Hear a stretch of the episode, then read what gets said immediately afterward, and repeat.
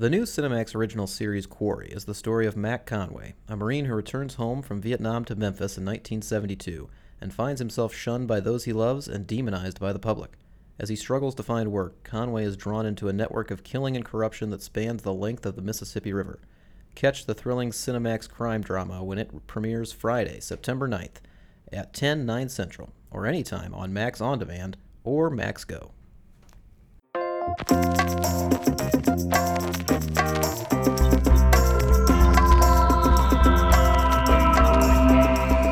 and welcome to Very Good Television Podcast. I'm Liz Shannon Miller at Lizlet on the Twitters. And I'm Ben Travers at Ben T. Travers on the Twitters. And you're listening to this on Labor Day week. On Labor Day week, uh, you might even be listening to it on Labor Day. Though, why are you doing that, man? Come on, it's a, well, maybe you're outside. Maybe you're outside enjoying the lovely fresh air and sunshine, and People also gotta travel. People gotta travel as they need pods when they're traveling. You could be trapped on a plane, you're just about to get on, and then you're like, oh man, new, very good TV podcast, downloading it, got it, feeling good. Yeah, there you go. So I feel we feel good about the decision to put this podcast out on on on this this like eighteen hundredth most holy of days. I don't mean, know. I feel okay about it. You guys better feel great about it because we are taking some precious time to make sure that it gets up uh, on the holiday weekend. yes, well, we like to do that in general. Um, Uh, speak for yourself, Liz. oh, fair. Um, but we were talking. I mean, hopefully, if, if you are perhaps not an outdoorsy type or a traveling type, if you're perhaps a oh good an extra day in which I get to sit home and catch up on television uh, type person, like some of you may be. Um, we have we're, we're gonna look at we're looking forward at the fall season right now. Just in general, we are doing a bunch of fall te- uh, fall preview coverage, which you will be able to read all week on IndieWire.com. It's fall TV preview week. Everybody get excited. Ba-da-da-ba-da-ba. Yeah, We have a, that's I guess the theme song for fall TV preview week. it is now. And uh, one of the things we were talking about in terms of it, while we were strategizing and so forth is we were looking at we were looking at shows that are returning shows. These are shows that have a sec that are coming back for a second season or a third season that maybe don't get the attention they might have last year and maybe also don't get the ratings they used to get. Putting them in a dangerous position of not coming around for a third or a fourth season. basically we want to save some shows here and we are again reliant on you guys to actually start tuning in. I, mean a few of these i'm sure you as our devout listeners already are aware of already have made your minds up about.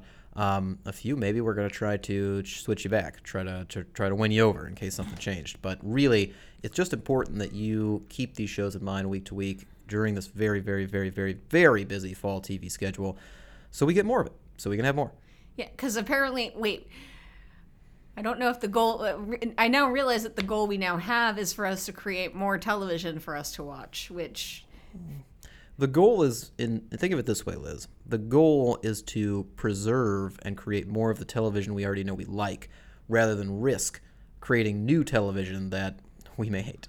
So like when Don't Trust Me in Apartment Twenty Three got canceled and J- James Van Der Beek had to be on CSI Cyber. Yes, that's a interesting example, but an accurate one. I mean, that's the most. That's that still stings for me, Ben. It still hurts me. I can only assume. Otherwise, why would it have sprung to mind? Though it did give us, it did give us Krysten Ritter as Jessica Jones. I have a lot of mixed feelings. You think Don't Trust the Bee would have lasted enough seasons to make her ineligible to portray Jessica Jones? In a perfect world, it would have. Uh, that show's so good, Ben. It's it's good. I don't think it's gonna last a decade. That's a stretch. That's true. Oh, it only lasted, it barely lasted two, two seasons. So here's some shows, though, that are still alive, still have a chance. Yes, these are our don't trust the bees happening right now. Yes. Um, first and foremost, I'm not going to spend long on it because I've already, I've already talked it to death. And frankly, if you guys aren't watching by now, there's literally nothing I can say to No. convince you to do it. Um, you're the worst is on, you guys. Did you know? You're know? the worst. You're the worst. What? Talk, talk me. This is a television show. It is a television program on the FXX network. Oh. Uh, airing 10 p.m. Wednesday nights. so that's like the Fox network, except they put a O X where the O is. Yes. I feel like you're making it more complicated than it needs to be, though, Liz. Okay. We don't want to confuse anyone. They're already struggling to attract an audience. We don't want to make it harder for the audience to find exactly where we want maybe them to go. maybe this is my my subliminal uh, subliminal attempt to make sure that we don't we have less. No, no, I don't. I would never do that to you're the worst. I apologize. Yeah. You're the worst is the best. Yeah. But how is it doing in the ratings, Ben? Not great. Oh no. So let's get some more viewers over there, including anyone and everyone who's listening right now. You obviously caught up on Hulu because we've talked about that to death. Uh, you're obviously You've given, aware. we've given you a lot of lead time on this one. It's not like we snuck up on you last week and said, "Hey, by the way, you know it's a great show. You're the worst." Yeah, I've, I've been, I mean, I've probably used that as my best thing or my next thing for the past five weeks. So just get on it, guys. Like, I mean, and, and you know what? Do more than that. When you watch it, tweet about it. Put it on Facebook. Tell your friends. If you're already doing it, try to get out there and become an advocate for this show. It is, it could be the best comedy on TV. It's either the best or the second best. So why would we ever want it to go anywhere else? I gotta say, like having met some of the people who work on it, like they are lovely human beings, and in fact, we may even have one of them in the office uh, at, uh, a Tuesday of of this week. As you listen to this, uh, though we won't jinx anything because who knows what could happen. It's a long Labor Day weekend, Liz. It's a long, lot, lots can happen. But moving on, since obviously we have discussed this at nauseum, ad Yes. nauseum, ad Ad, nauseum. ad nauseum. Um, we're we're gonna go uh, directly to another comedy that I think may surprise. It surprised me a little bit that it dipped as much as it did in its second season, uh, and that is The Last Man on Earth, uh, the Fox comedy starring Will Forte, created by Will Forte. Um, frankly, this was one after the first season I wasn't 100% on board with. I watched every episode. It was definitely new and different TV, which is part of the reason I stuck with it.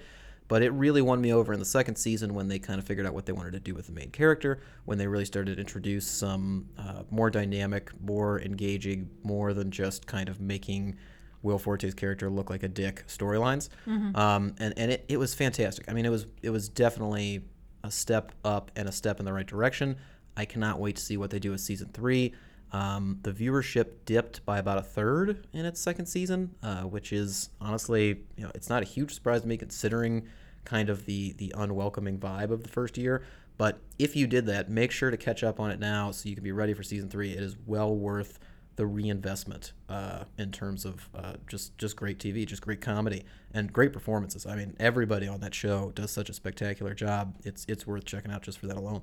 Yeah, I mean it's interesting. I feel like I feel like the problem, one of the problems with Last Man on the Earth, and you probably have the numbers to tell me I'm totally wrong about this, is that it had a huge premiere.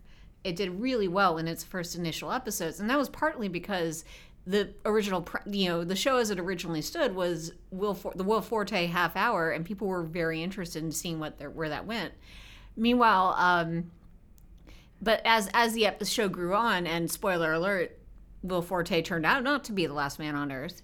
It really did. I, I, feel like I've heard people say that they liked it better when it was they, they liked the premiere a lot, but then when it became like essentially an ensemble comedy, they were less intrigued. Uh, it's it's a fair point. It's definitely a, a consideration, um, and obviously everything kind of on network dropped in general last year, so it's hard to judge exactly the value of the show or what it needs to survive. But to be safe, let's just say watch it and get some more viewers. Uh, in terms of that opening number, yeah, it was a huge opening number. Um, I'm not sure if it's the ensemble necessarily that turned them off, but yeah, the, even season two's high numbers, like even their best ratings, struggled to match kind of the end of season numbers for the first season. So uh, it, it's something that I do feel, no matter what your reason was, something in the first season turned you off enough where you didn't have to come back, or you decided to binge it, you know, for some reason, which is definitely an option. But whatever you're doing, make sure you catch up on it because this one is a great one. It is a really, I think the really important thing to note with it is that it's a great comedy, but it's also just, there's a lot of really interesting narrative work happening within the framework of it, what we are calling a comedy. It's a surprisingly, I thought, more complex show than, you know, I think it gets credit for. I mean, when it's not being just like a bunch of people hanging out in a house dealing with their, you know, myriad of issues.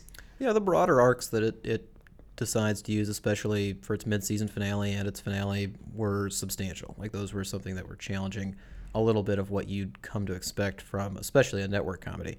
Um, so no, that's a, that's a very good point, Liz, and, and one that I hope makes people want to tune in. Um, I would say at the same time, those individual episodes, kind of the ones that stand on their own or that are just based in a smaller arc, they are delightful. Like the season, you don't have to worry about being kind of bogged down by that character just being a jerk. Like he was on a redemptive journey in the second season, and that made everything a little bit more upbeat, a little bit more fun, even when they did take things to a darker place or a very serious place from the larger, sta- from a broader standpoint. Right. So, I Um, will say, I will say that any any show that can kind of get me over my antipathy towards uh, the songs from Once is a show Oh worth God. celebrating. Liz, you would, you would, you fun hater, you love hater, I do hate Love, but hate so much love. I know, including no, I don't hate the show Love. I like the show Love.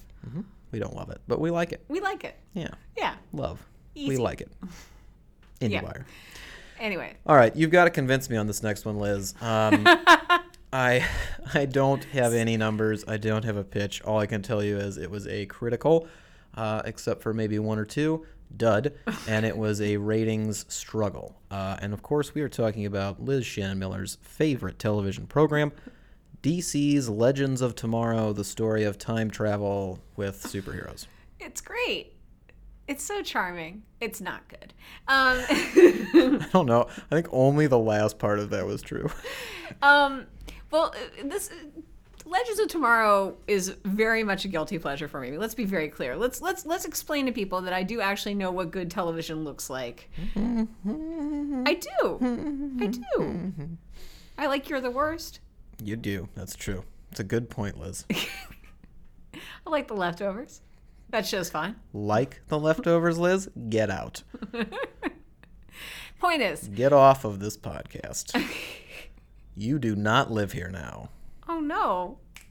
That was a leftovers reference. Yeah, oh- everyone else got Oh, it. Oh, we got. I just got it. not you, because you I- only like it and you don't love it. Shame. Good.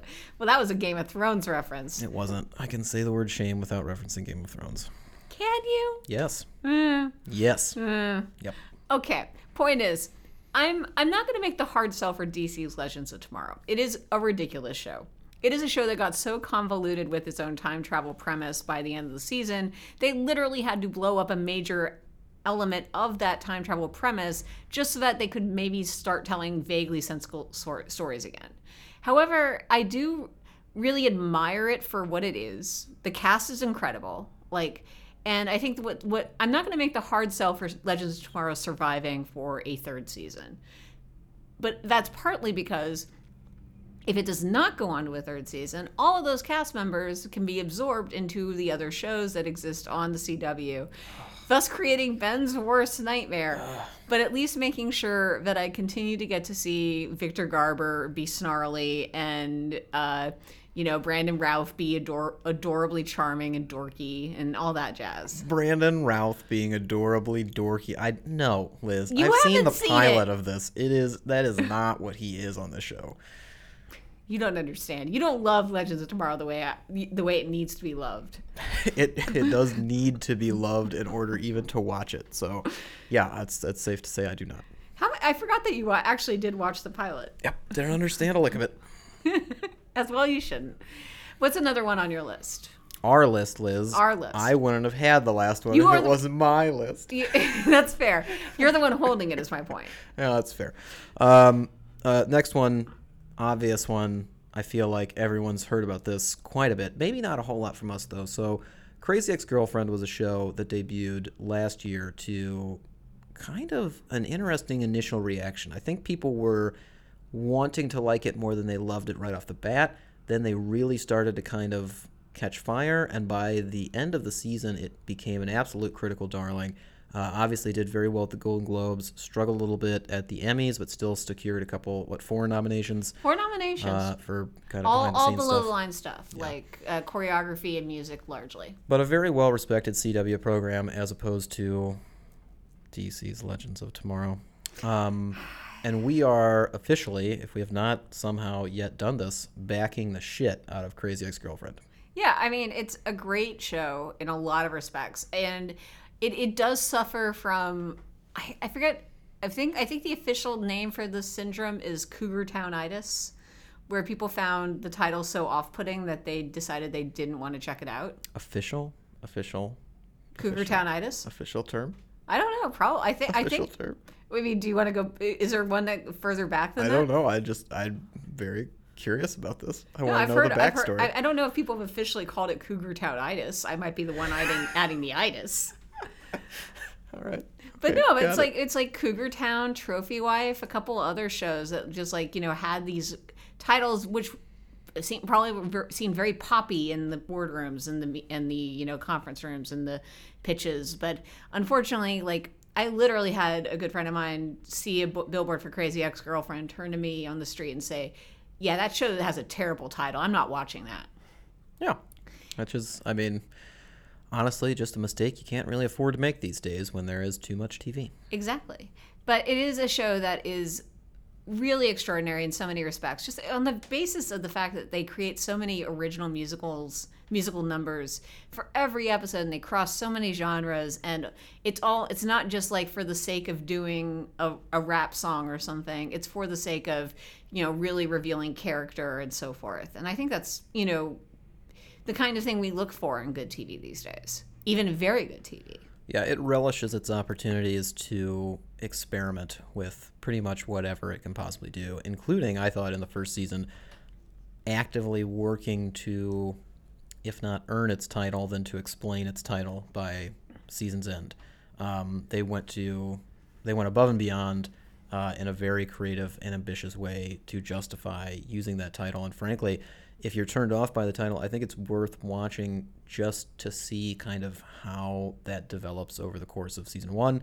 Um, uh, the performances, the, the natural charisma and and uh, chemistry between the cast, that's gonna win you over during like during the process. And what they do in season two is gonna be really interesting. They they established an interesting kind of pacing and structuring to seasons in that first in that first one, and uh, kind of what they go after in season two will be very interesting. How would you compare uh, Crazy Ex Girlfriend's treatment of mental illness to You're the Worst? Are we talking potato potato? Or are we talking like apples and oranges? I think we're talking apples and oranges. Um, Crazy Ex-Girlfriend, i- i- in part because of the the musical aspect of it, takes it to such an extreme. Um, takes it to to a level where it, it's not that it can't be taken seriously, but they want you to engage with it in a different way. You're the worst was actively asking you to admit to things that are happening in your own life and to stuff that maybe you've seen people struggle with, you've struggled with, um, in a in a situational basis that was very. I don't want to say empathetic, more like just just very identifiable, like in, in ways where it's easy to recognize that in day to day life. Because of the way the story that Crazy Ex Girlfriend is told, and because of how unique this character is, I think that it's kind of approaching that from a more personal, specific area, I guess. Maybe personal is not the right word, a more specific area, specific to this character, uh, specific to this person, not necessarily something that everyone can relate to in the sense that not everyone is going to literally quit their job in New York and move across the country to go after a guy. It's a very thoughtful answer. Well, you put me on the spot, Liz. Who Right. knows if it made any sense? I blacked out. No, it did. I think like I think you know, especially the point about how I mean, it's it's grounded versus heightened. It's and you know, it, it they're two very different approaches. I've is there anything that's both grounded and heightened in this world? Maybe No. Legends of Tomorrow. God. yeah, I'm sure they exist, but the, the nice thing about both of those shows is, I mean, they're not necessarily made for the same people. Obviously, if you like great TV, you're going to watch both of them because they're both great television. Um, but, you know, the different segments of the population that are attracted to You're the Worst and that are attracted to Crazy Ex Girlfriend are still going to tr- get something out of it because they love the show. If you love the show, you're going to find that lesson and you're going to uh, apply it to your own life, which is which is a really great thing to do with TV. Yeah. Um, let's move on. Yes. We've got two more Two more. that we need to discuss. Okay. Um, one of which you brought up, which I thought was doing okay, and I looked at it again. It may need a little bit more help than I thought, which is Brooklyn Nine Nine. Yeah, I mean, and I have I have thoughts on this actually. So Brooklyn Nine Nine, this it just finished its third season or second season. Third, Third. And I think the really interesting thing with Brooklyn Nine Nine is it's a show I genuinely love. I think it's one of the best ensembles on television. Um, I've genuinely enjoyed watching every episode for the most part. Um, but that being said, I think the thing with that show that's really interesting right now is that at the end of season three, and this is a problem beyond anything that ever happened on Parks and Recreation, which was, of course, kind of its spiritual precursor, um, is that Brooklyn Nine Nine is surprisingly complex right now in terms of its narrative. It's not a show necessarily I would feel comfortable saying you could leap into at any moment. I mean, I never feel like I want people to leap into a show at any moment, but if I was talking to someone casually in between seasons, you know, three and four of Parks and Recreation, I'd be able to say, yeah, I think you could probably catch up pretty quickly on what's going on. Uh, even though I'm actually thinking about it, season three ended with Leslie and Leslie and Ben getting together, and that was a big deal. And uh, maybe this is a ba- maybe it's a bad comparison. Point is, I feel like Brooklyn Nine Nine might be at this point in a place where it's losing audience just because it's not gaining audience. Like it's not. It's it might be hemorrhaging a little bit.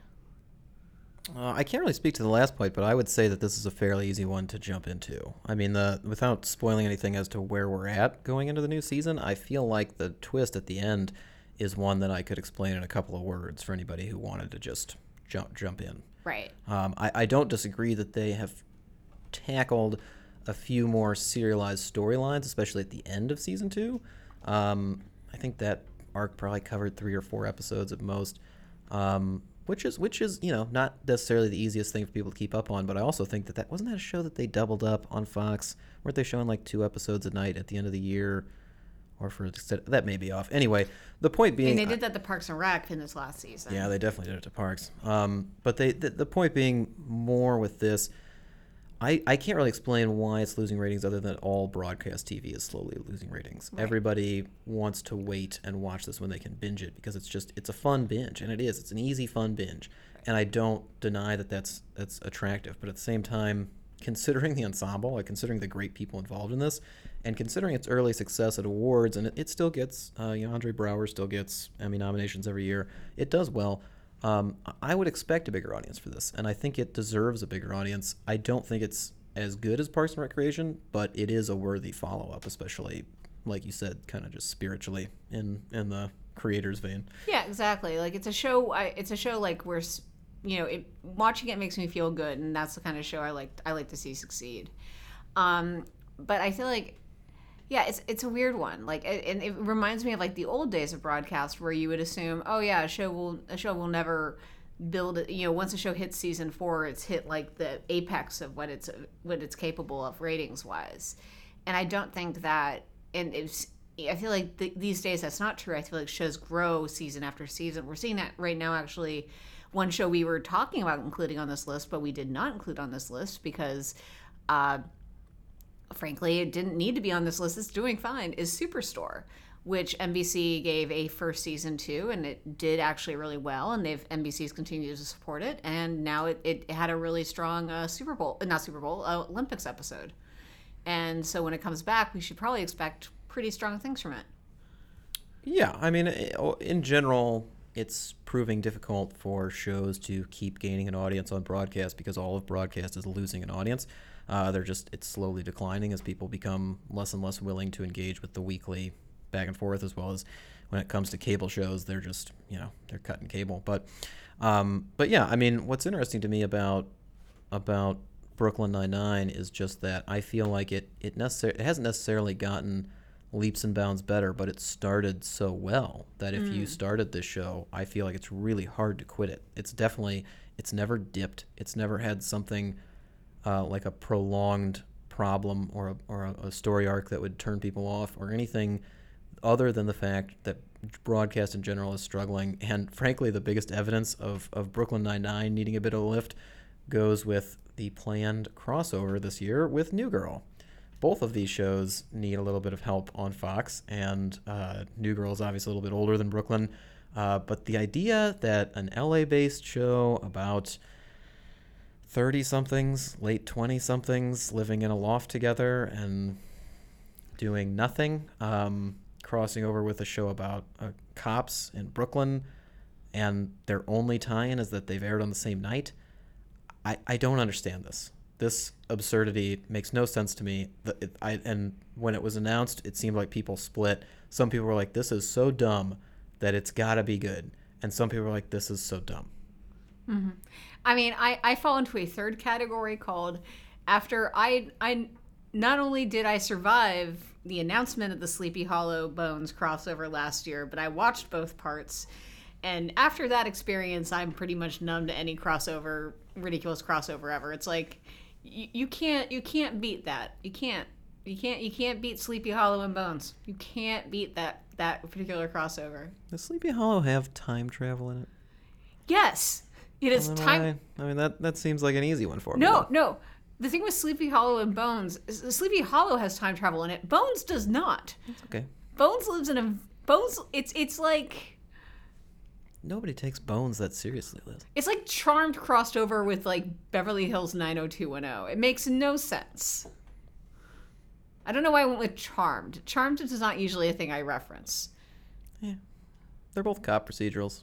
It's like, to me, it's like because the one has the opening of the time travel, the What other has one. magic? It has literal witches. Literal witches are characters on Sleepy Hollow. yeah, but nobody takes Bones seriously. Nobody's watching Bones and being like, "This is a purity, and we cannot violate the sanctity of the universe established in Bones."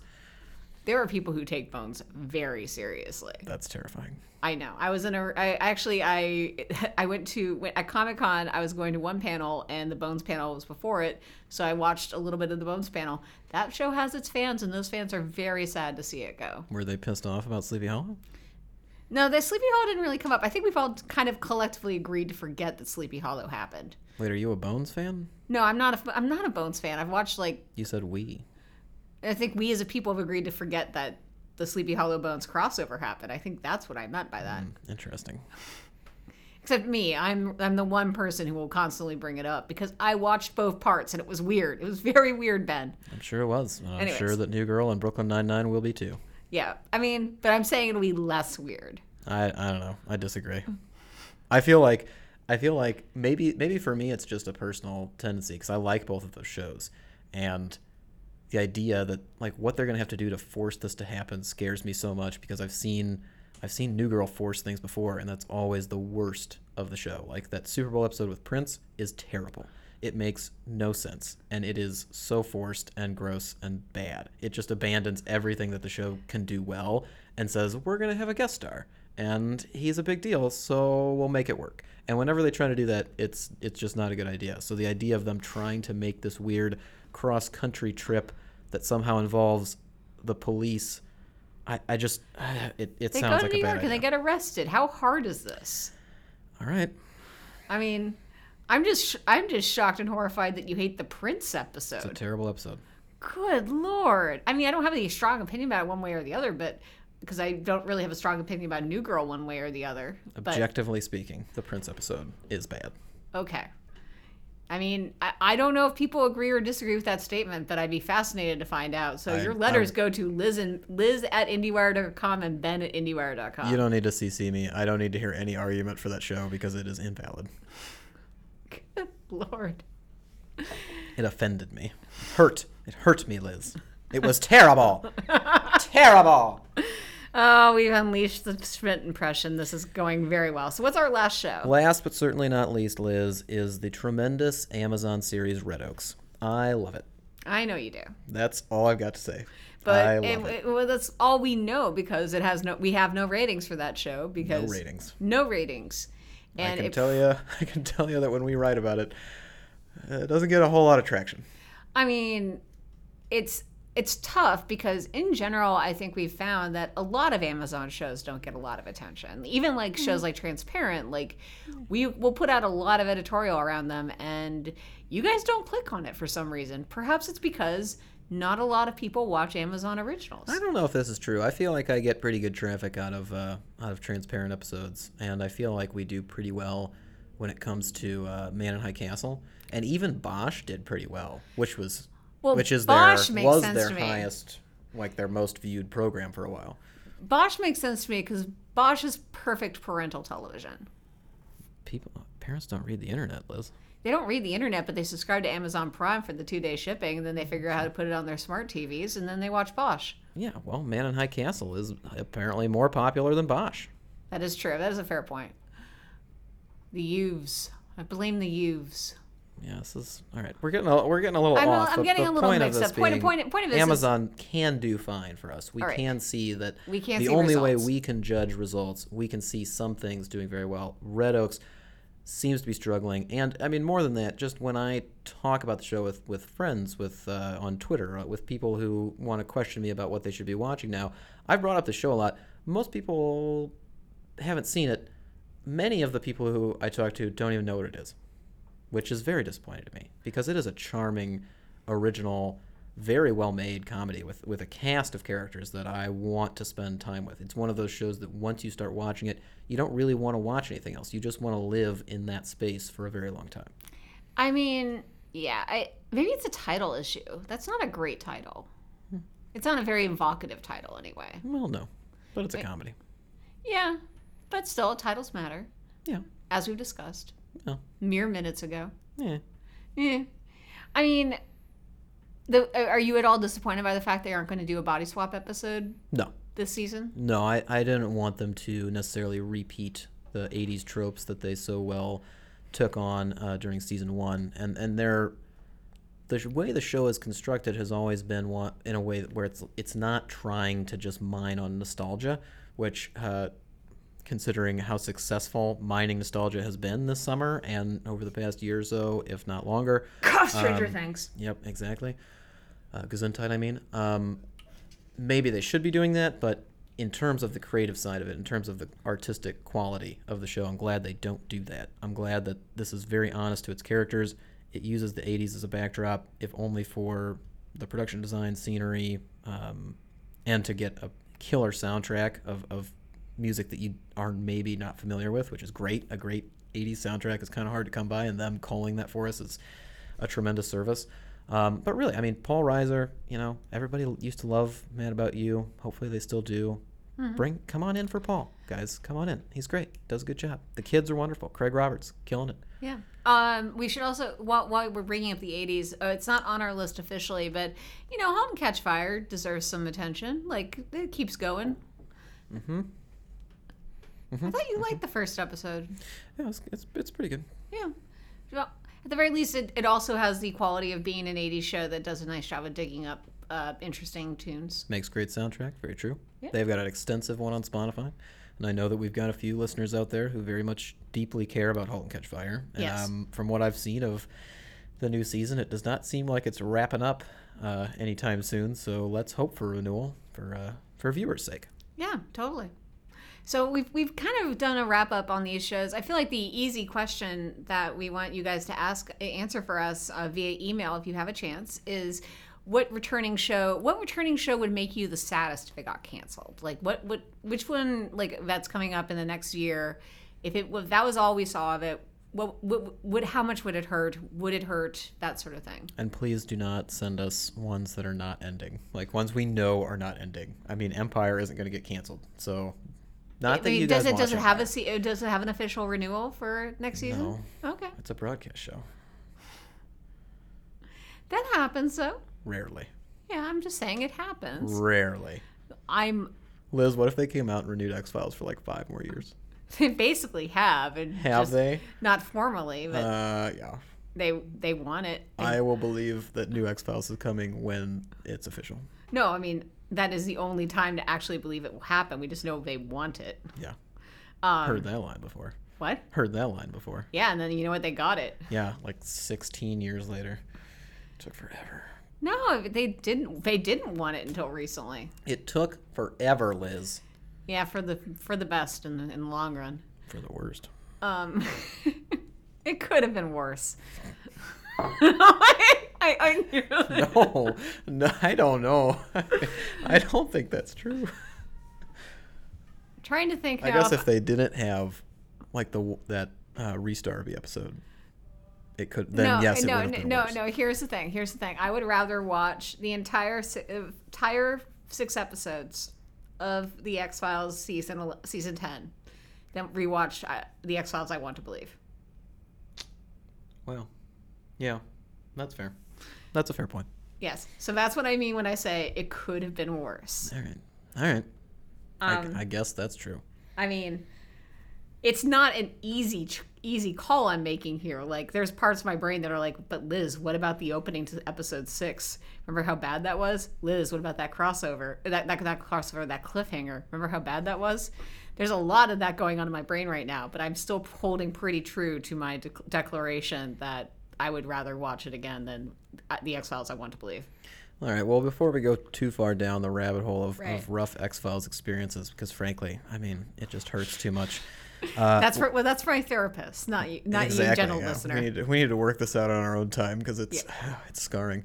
But uh, but Liz, please tell us what was the best thing that you Well, watched last week? Before I do that, Ben, uh, we have comments from lis- God, here we go. what Comments. From our gentle listeners who Hit wrote us.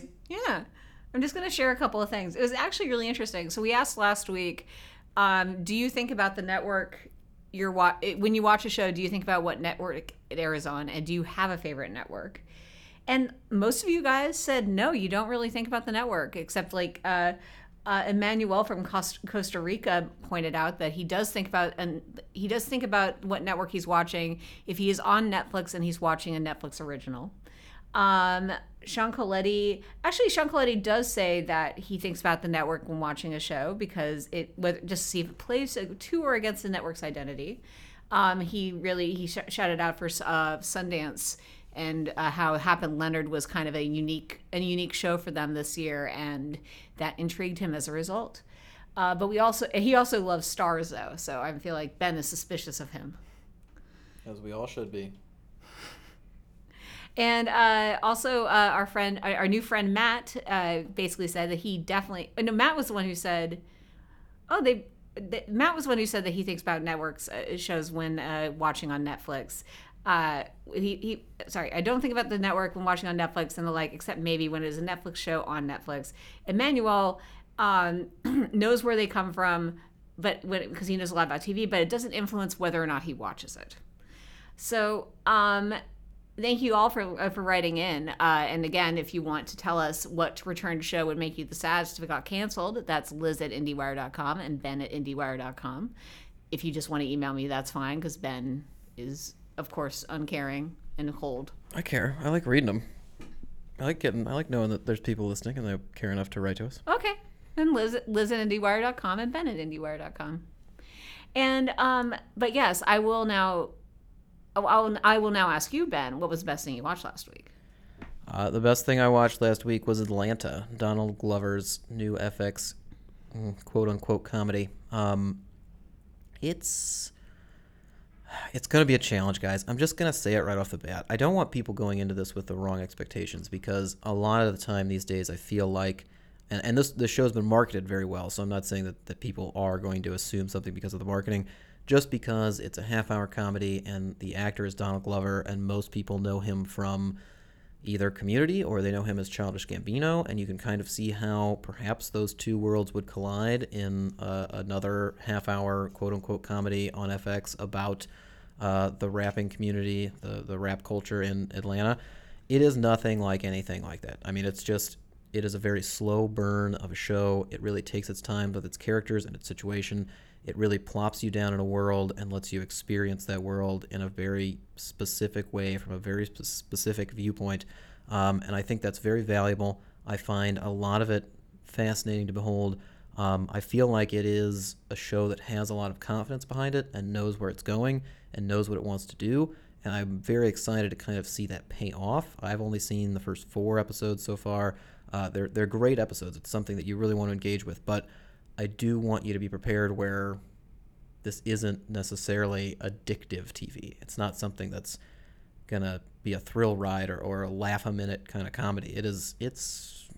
I don't want to call it a dramedy. I'm kind of sick of that term, but uh, it's it definitely has a lot to think about. It's got some weight to it. So Yeah, I Atlanta. think all the everything I've heard about everything I've heard said about it really intrigues me. I've seen the first two episodes and they also intrigue me, so I definitely need to catch up. Um, by catch up, I mean like watch more of the episodes that are have not yet even aired yet. Television Liz. is weird. television is very strange. What was the strangest slash best thing you saw last week? Well, you asked about strangest, so I get to say Fringe. Oh, um, I'm almost done with season five. It's great. Um, it's not great, great, but it is. It does exist. Our national nightmare is almost over. Whatever. Um, unfortunately, in terms of what I've actually seen that I can talk about without Ben con- continuing to roll his eyes at me. Uh, Maybe. It's never a safe bet. Well, I mean, I I didn't hate Narcos season two, which I just finished. I didn't. this The I, best thing you watched? I am not- rolling my eyes so hard right now. I didn't say I didn't say it was the best. Did I say it was the best? I'm just saying it's the one thing Is I this your pick? No, it's. Finish a goddamn sentence. Such a jerk. Um, no, the it's. I'm honestly I'm going to cheat here because I my brain is full, so full of Narcos. It's all I watched yesterday, um, and I've been doing a lot of Spotify. Uh, I've been listening to a lot of Spotify stand up lately. Like there's a surprising amount of like comedy albums available on on the service if you have it, and it's free if you don't want to pay for it. And uh, Wyatt Cenac uh, had a couple has two albums on Spotify that were both incredible, like really good stand up, really well written stand up. And I want to track down the actual visual like recordings of these. But in the meantime, the audio is great, and so that is my pick, Ben. I'm picking stand up. I'm so, I'm so confused right now. Okay, so so Narcos was better than you thought.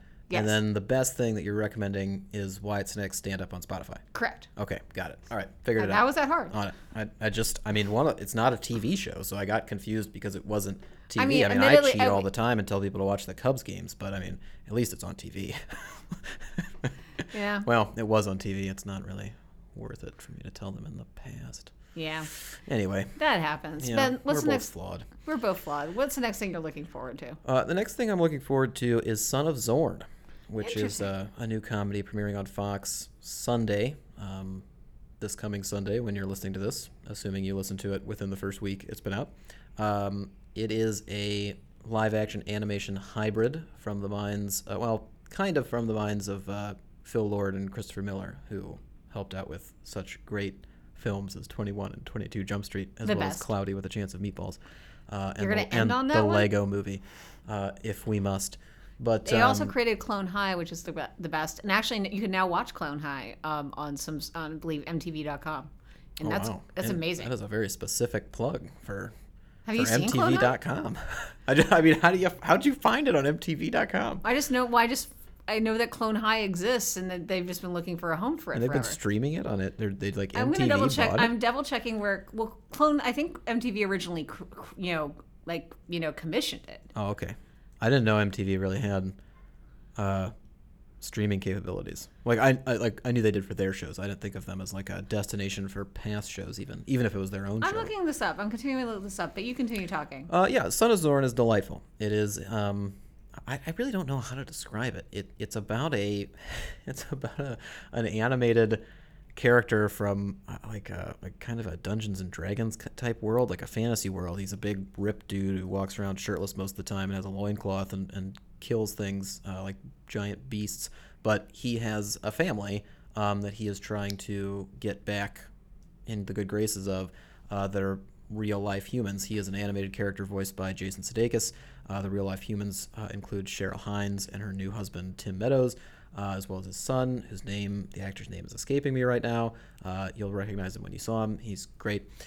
Anyway, uh, great show, very funny. I've seen the pilot. I was very much into the pilot. Uh, obviously, we'll kind of see how it develops, but the experimental side of this kind of thing intrigues me to the utmost, especially in terms of Fox. Sudeikis is a great voice actor, and kind of how they combine these worlds is is pretty wonderful. Like it's just it's just an engaging show. Um, I'm going to point. I'm going to. I'm going to. Sorry, correct myself. Apparently, I misread some tweets from Bill Lawrence uh, about Clone High being available somewhere. What a liar! I am the worst. No, not you, Bill Lawrence. Oh yeah. I mean, I, I'll, I'll double check. I'll, I'll we'll figure this out. We'll get to the bottom of this mystery. Did you check Fan TV? Is it not? I did. It's not available anymore. No. Oh, that's disappointing. I know. I was very sad. I mean, you can find it bootlegged all over the place, but you we know, would never encourage that. we would never. Um, I also wanted to say, Son of Zorn has one of my favorite actors who shows up in lots of stuff that I never pay attention to, and then I look her up because she looks familiar, and then it's like, oh yeah, she's in so many things and is awesome. Um, but Artemis Pen, Pen, Peb Pebdani, I think I'm saying that right. Artemis Pebdani um, is one of those is again one of those actors who's in all the things, and you you always miss out on her. And you know her from Uh, well, a lot of things, but uh, it's always sunny in Philadelphia. correct, She where pla- she plays Artemis. she plays a character named Artemis. Uh, she was also Susan Ross on Scandal. And Mm-hmm. in some of the worst sca- episodes of Scandal, Susan Ross was a beautiful breath of fresh air. Like, she has, she, I, I believe she's no longer with the show. I believe she kind of left at the end of last season. But she left with one of the best speeches that show has ever done. And that show is basically 90% great speeches and then 10% people doing it. So, you know, saying that's one of the best speeches ever is saying something. That is that is saying something. Um, so yeah, uh, Testimonial. but she gets to play. She gets to play Zorn's boss, and that Yeah. seems like a really great role for her. She's like kind Zorn, of Zorn is very confused by the fact that a woman can be his boss. well, He's she he, she, he, he doesn't think she's a woman. Right. Yes, it's a it's a it's a fun it's a fun thing that we'll see if that actually continues to be fun or starts to get tiresome. I'm gonna guess it's gonna continue to be fun. Okay, That's why I'm looking forward to it. Also, the uh, the son's name is Johnny Pemberton, the actor playing him. The actor, he is in yeah. such fine films as 21 Jump Street and 22 Jump Street. Funny how that works. Funny, funny Yeah. indeed. But Liz, what are you looking forward to on the television set? Um, it's funny you should say that that way because Uh oh. we might be recording. No, God. This makes it. What are we gonna record? No, we're recording this podcast. Oh. Uh, we're recording this podcast on the Friday before Labor Day, and Scared. one of my favorite things I'm looking forward to, um, one of the things I'm looking forward to most over this Labor Day weekend is sitting down with the VIP uh, HBO app, which provides us our screeners, and catching up on uh, finally getting to watch uh, on Insecure and the new episodes of Divorce and uh, High Maintenance. I'm going for a threefer. You got me all excited. Why? I thought they gave you baller screeners. No, but I should catch up on Ballers. Out of out of spite, We all should. out of spite, I have not been watching the new episodes of Ballers as they air because I want Want Yeah. the screeners. because I like I, I, I like the screeners, but Well, we want to give it publicity. we do. We want to write about how hard the rock ball. And yet and by we, I obviously mean Liz. yes, And I want to read it. I know. All of these things are true, and yet they have not given us baller screeners. Who knows? I may get, I may catch up on the ballers this weekend, and then I will watch. What are we two behind? We're two behind, Okay. but we'll, and then Well, catch three up. on Sunday. Oh yeah, I mean, so I will ca- maybe perhaps I will catch up and let the ball, the Rock know how hard he balled for the last three weeks. Do a cumulative rating. It'll have to be longer. It'll have to be more extensive. But I feel like he deserves it. Well, you were saying that you were worried about him, so maybe he has a pretty substantial arc going on right now in which you can rate how hard he balls while he's depressed or while he's crippled or while he's living in Mexico. Yeah, all of these things. Did we make a sandwich bet on that? No, we did not. Okay. No, but yeah, we might consider it. We'll figure that out off the air. Um, and if I do get around to, to catching up on ballers, you'll find you'll find out on IndieWire.com, where you'll find also news, reviews, interviews, features as we keep up with the wonderful world of television, including Fall TV Preview Week. Ba-dum, bum, ba-dum, bum. Bump. Uh, and if you want a, mm, let's say, more professional podcast, You always call them more professional than us. Well, I, don't, I feel like we get a little loosey goosey, Liz, and maybe that's part of the charm. But uh, mm, I don't know. That's all I'm gonna say. Okay. Other than you should listen to Screen Talk, starring our own Eric Kohn and Anne Thompson. Uh, they are the utmost professionals who always stay focused and uh, definitely recommend current programming um, that that maybe the TV team struggles with from time to time, namely yours truly. They definitely don't talk about sports, which is something I'm sure you all want to hear on your podcasts. Uh, so by all means, listen to Screen Talk with our own Eric Kohn and Anne Thompson, and also we have a new We have a new we have new a new podcast, podcast. coming out. Yes, um, and my, our own Mike Schneider is hosting uh, Turn It On, uh, which is our new podcast devoted to what is happening on television right at this moment. It is a very focused, very informative guide to the week of television uh, that is ahead of you. And you should check it out. It's available on SoundCloud now, and I believe we're getting it up on uh, iTunes soon. So you could be the first person to subscribe on iTunes, and that would make you the coolest person. Uh, are there supposed to be sexual undertones to that title, Liz? I would never dare to suggest such a thing. I had nothing to do with it. Well, I, I mean- really had actually had nothing to do with it. But you did have something to do with it because you are on that podcast. You, so are you. I know, but we're involved. We could be blamed. We could be blamed. It's true. Who knows what happens here in the hallowed halls of IndieWire? Hmm. Uh, but If these walls could talk, they would say, these "Wow, glass walls and drawers. yes," and they would say, "Wow, these people watch way too much television." Um, speaking of which, you can follow Ben on Twitter at Ben T Travers. And you can follow Liz on Twitter at Lizlet with an I and then an E. Correct. Uh, email us again to tell us what show, re- returning shows would get canceled and make you the saddest. I'm not phrasing that well at all. I apologize for that. They get it. They get it. You guys are smart. IndieWire, Liz at IndieWire.com, Ben at IndieWire.com. And in the meantime, you guys keep watching television.